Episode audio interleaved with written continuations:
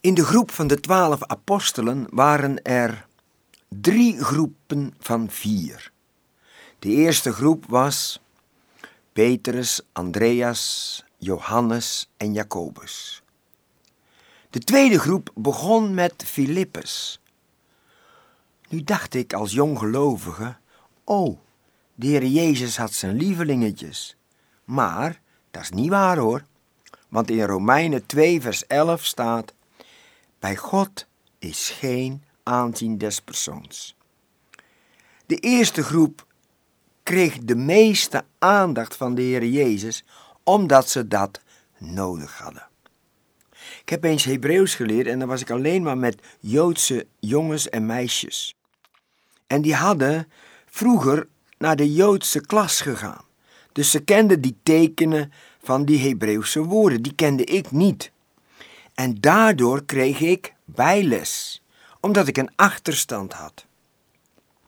Ik kreeg meer aandacht van de lerares, omdat ik dat nodig had. En daarom geloof ik dat Johannes, Jacobus, Petrus en Andreas meer aandacht kregen van de Heer Jezus, omdat de Heer Jezus inzag dat ze dat nodig hadden om tot hun doel te komen. Filippus. Filippus is de enige van alle discipelen die met zijn Griekse naam genoemd wordt. Filippus betekent liefhebber van paarden. Ja, wat moet je daar nou mee? Hij zal ook wel een Joodse naam gehad hebben, maar die horen wij niet. In die tijd van de discipelen was de Griekse invloed heel erg sterk. Er waren dan ook twee verschillende soort Joden.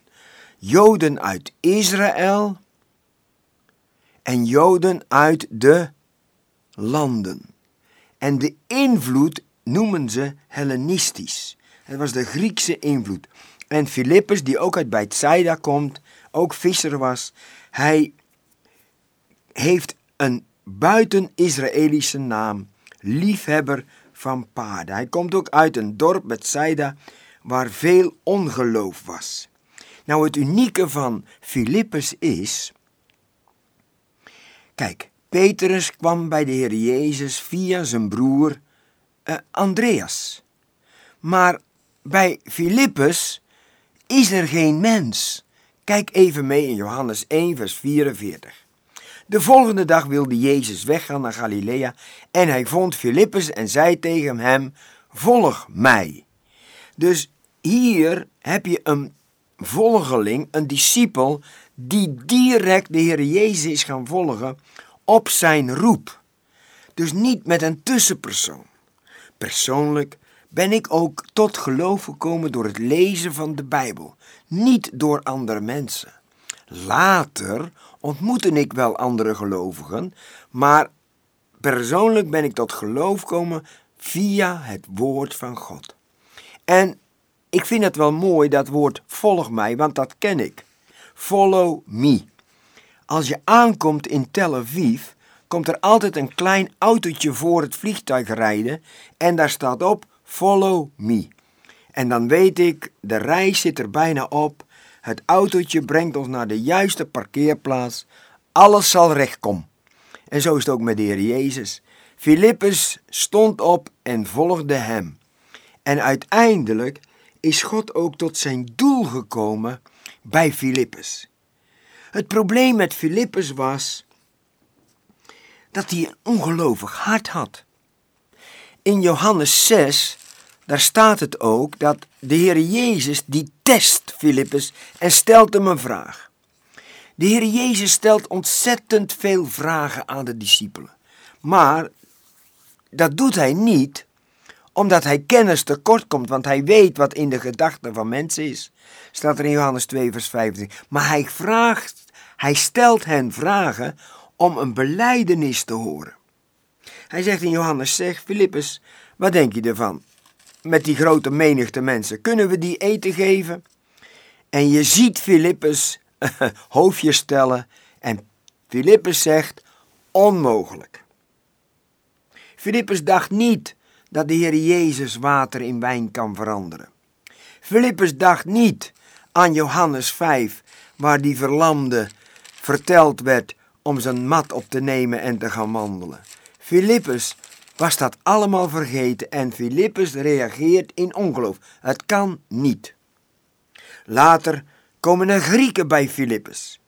En hij weet ook met hen geen raad. En hij stuurt ze door naar Andreas. In de bovenzaal, daar hoor je Filippus weer. En dan zegt hij tegen de Heer Jezus, in Johannes 14, laat me het even opzoeken. Johannes 14. Filippus zei tegen hem, Heere, laat ons de Vader zien. En het is ons genoeg. En dan zegt de Heer Jezus, ben ik zo lang bij u en u kunt mij niet. Want wie mij gezien heeft, die heeft de Vader gezien. En hier zien we weer dat die Filippus een ongelovig hart heeft. Hij heeft jaren in het gezicht van de Vader gekeken via zijn zoon en hij heeft het nog steeds niet door. Je zou hem bijna ontslaan, maar niet bij de Heer Jezus hoor, want de Heer Jezus zag in Filippus wat hij van hem kon maken. Hij was ook een van die tragen van hart. Maar ook Filippus is tot wedergeboorte gekomen. Ook Filippus heeft later getuigd: Zijn kracht is geopenbaard in mijn zwakheid. Volgens traditie werd Filippus geweldig gebruikt in Azië. En velen kwamen tot geloof door zijn prediking. Samenvattend. Filippus, direct door de Here aangesproken en tot geloven komen door het woord van de Heer Jezus. Filippus moest leren om een gelovige gelovige te zijn, niet een gelovige met een ongelovig hart. Hij was traag van begrip, maar de Heer Jezus heeft het niet met hem opgegeven. En ook uiteindelijk is de Heer tot zijn doel gekomen door het leven van die liefhebber van paarden heen. Hij is een liefhebber van Jezus geworden. En dat vind ik mooi. In 1 Korinthe 1 vertelt Paulus ons het volgende. Let namelijk op uw roeping, broeders. Er zijn onder u niet velen naar het vlees, niet vele machtige, niet vele aanzienlijke, maar het dwaze van de wereld heeft God uitverkoren om de wijzen te beschamen, en het zwakke van de wereld heeft God uitverkoren om het sterke te beschamen. Leef niet door met een minderwaardigheidscomplex. Jezus heeft je op het oog en Hij gelooft in jou. We gaan door met Nathanael. Nathanael wordt ook wel Bartholomeus genoemd, wat betekent zoon van Ptolomeus. En laten we even lezen hoe het allemaal begon. Filippus, Johannes 1 vers 46, vond Nathanael en zei tegen hem, wij hebben hem gevonden, over wie Mozes in de wet geschreven heeft, en ook de profeten, namelijk Jezus, de zoon van Jozef uit Nazareth. Filippus en Nathanael waren vrienden. Het is belangrijk om ook je vrienden te vertellen van degene die jouw hart zo gevuld heeft. Kijk even wat er staat. Wij hebben hem gevonden over wie Mozes in de wet geschreven heeft. En ook de profeten. De heer Jezus zegt het ook in Johannes 5, vers 39. Het zijn de schriften die van mij getuigen. Toen ik tot geloof kwam in Israël en ik over de Heer Jezus ging vertellen, merkte ik wel dat ze het Nieuwe Testament niet willen lezen. Maar toen dacht ik bij mezelf, ja, maar de discipelen hadden ook geen Nieuw Testament. Paulus had ook geen Nieuw Testament. En waar haalden ze hun waarheden uit? Uit het Oude Testament. En Mozes, denk maar aan Deuteronom 18, die spreekt al reeds over de Heer Jezus. De profeten, denk maar aan Jesaja 53, spreekt al reeds over de Heer Jezus. In Openbaring 19 vers 10 staat, het getuigenis van Jezus, dat is de geest van de profetie. Er is eigenlijk maar één onderwerp in de Bijbel. En dat is het getuigenis van Jezus. Filip geeft een prachtig getuigenis En Nathanael reageert. En dat vind ik wel leuk. Want dan ontmoet Nathanael de Heere Jezus. Nathanael had vooroordelen over Nazareth. En dat is gevaarlijk. Ik weet nog goed, als jonggelovige had ik vooroordelen over de Duitsers. Ik wilde geen Duits spreken. En toen zag ik mijn Joodse vriend uit Brazilië, Mosje, drie dagen zitten met een Duitse jongen die uiteindelijk tot geloof komt en nou professor is op een bijbelschool. En toen sprak God tot mijn hart. Ik mag geen vooroordelen hebben. Ik mag niet racistisch zijn. De Heer Jezus heeft de hele wereld lief. En toen ben ik ook begonnen om alle mensen lief te hebben. Nathanael was bevooroordeeld over dat plekje Nazareth. Galilea wordt ook wel Galilea van de heidenen genoemd. Nazareth stond slecht bekend. Niet vroom, ontzettend veel zonden in Nazareth, veel ongeloof. Maar dan zegt Nathanael, kom en zie. En dat is zo belangrijk. Het Oude Testament staat, kom en hoor, wat Mozes te vertellen heeft. Maar het Nieuwe Testament is, kom en zie. En Nathanael ging naar de Heer Jezus. En dan moet je luisteren wat de Heer Jezus zegt. Ha, een werkelijk, een Israëliet in wie geen bedrog is.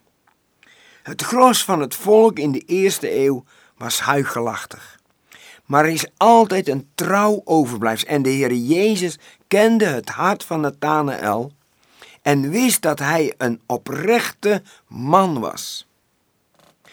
De Heer Jezus kende zijn verleden.